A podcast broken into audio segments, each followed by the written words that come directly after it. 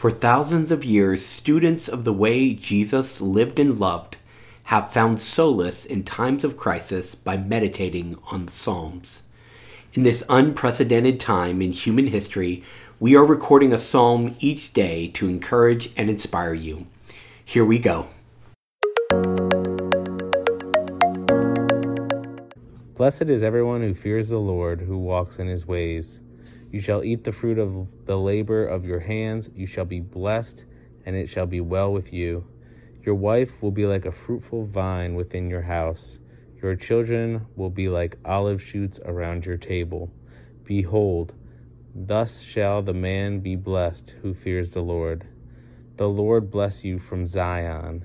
May you see the prosperity of Jerusalem all the days of your life. May you see your children's children. Peace be upon Israel.